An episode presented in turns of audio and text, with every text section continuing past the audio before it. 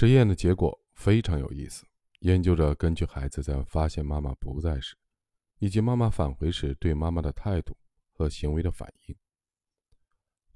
将孩子和妈妈之间的情感连结分成了三类。第一类是安全型的依恋，这种类型的孩子在妈妈在场时玩得很开心，能够充分的放飞自我，自由玩耍，情绪积极且平稳，并且。他们会经常和妈妈对视并微笑，就是那种确认过眼神的感觉。当陌生人靠近时，他们能够很快和陌生人相处融洽，对陌生人的反应也比较积极。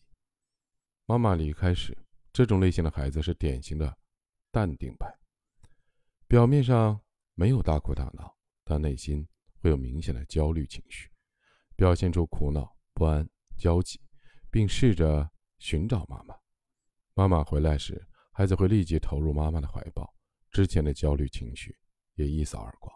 接着就去玩游戏了，好像什么事情也没有发生过。这种类型的孩子把妈妈视为安全基地和避风港湾，以妈妈为中心，主动去探索环境。据统计，该类型孩子的人数占参与实验的全体孩子人数的百分之六十五。到七十，如果仔细观察这类型孩子的妈妈，你会发现他们温情无比，眼中只有孩子，并且以欣赏与爱的眼光看孩子。他们不会主动干涉孩子的行动，只是在旁边认真的陪伴、认真的聆听。当孩子面临危险、遇到困难需要帮助，或者有情绪的反应需要安抚时，他们能够迅速理解孩子的感受。注意。这种类型的孩子的妈妈是真的体会到了孩子的感受，并没有经过头脑的思考，完全是自动化的理解，像是与孩子心心相印。第二类是回避性的依恋，这种类型的孩子对妈妈的态度始终是无所谓的，是典型的高冷派。妈妈离开时，他们并不表示抗拒，而是直接的忽略，不予理会，自己玩自己的。即使陌生人在场，他们大多数情况下也不会感到紧张不安，全当陌生人不存在。妈妈回来时，他们也会迎接妈妈，但仅仅有过短暂的接触后，就又回到了初始的状态，忽略妈妈的存在。据统计，该类型孩子的人数约占参与实验的全体孩子人数的百分之二十。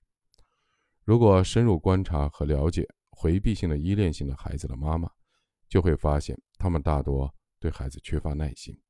对孩子的行为反应迟钝，特别当孩子出现情况，比如打翻食物、闹情绪，或者突然打乱自己的计划等等，他们常常会情绪失控，并下意识责骂孩子或埋怨孩子，甚至出现了过激行为。而当孩子期待和妈妈互动时，他们经常表现出心不在焉的样子，消极的反馈，甚至直接的忽略。也就是说，孩子一次次对妈妈抱以最大的渴望和期待，却一次次得到冷漠的回应。最终，孩子启动了自己内心的自我保护机制，把自己对妈妈的期待完全的隔离出来，躲在自己幻想的世界中，以免自己被一次次的伤害。第三类是焦虑矛盾性的依恋，这种类型的孩子会非常在乎妈妈的一举一动。显得格外的警惕，根本没有心思全身心的投入玩耍中。他们会时不时的看向妈妈，目光中带着怨念。妈妈离开时，他们会表现得非常痛苦，极度的抗拒，甚至会歇斯底里，大喊大叫，还会直接用实际的行动去表达愤怒。戏精派和行动派的孩子都是这种类型孩子的典型。而妈妈回来时，他们会对妈妈的态度非常矛盾。既想和妈妈接触，又特别的抗拒。如果妈妈想抱他们，他们会生气的拒绝，并直接的推开妈妈。陌生人更是无法靠近他们，他们会非常的敌视陌生人，无法融入陌生的环境。该类型的孩子的妈妈经常会误解孩子，他们自己的情绪也飘忽不定，时而兴高采烈，对孩子非常积极；时而消极抑郁，对孩子爱答不理。他们照顾孩子的行为前后不一。经常不是按照孩子的需求去照顾，而是按照自己的所谓的理念。他们自己都不清楚自己是怎么知道这些所谓理念的，却对其无比相信。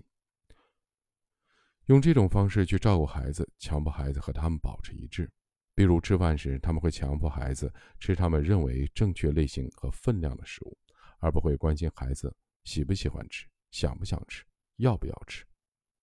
据统计，这类型的孩子的人数占参与实验全体孩子人数的百分之十到百分之十五。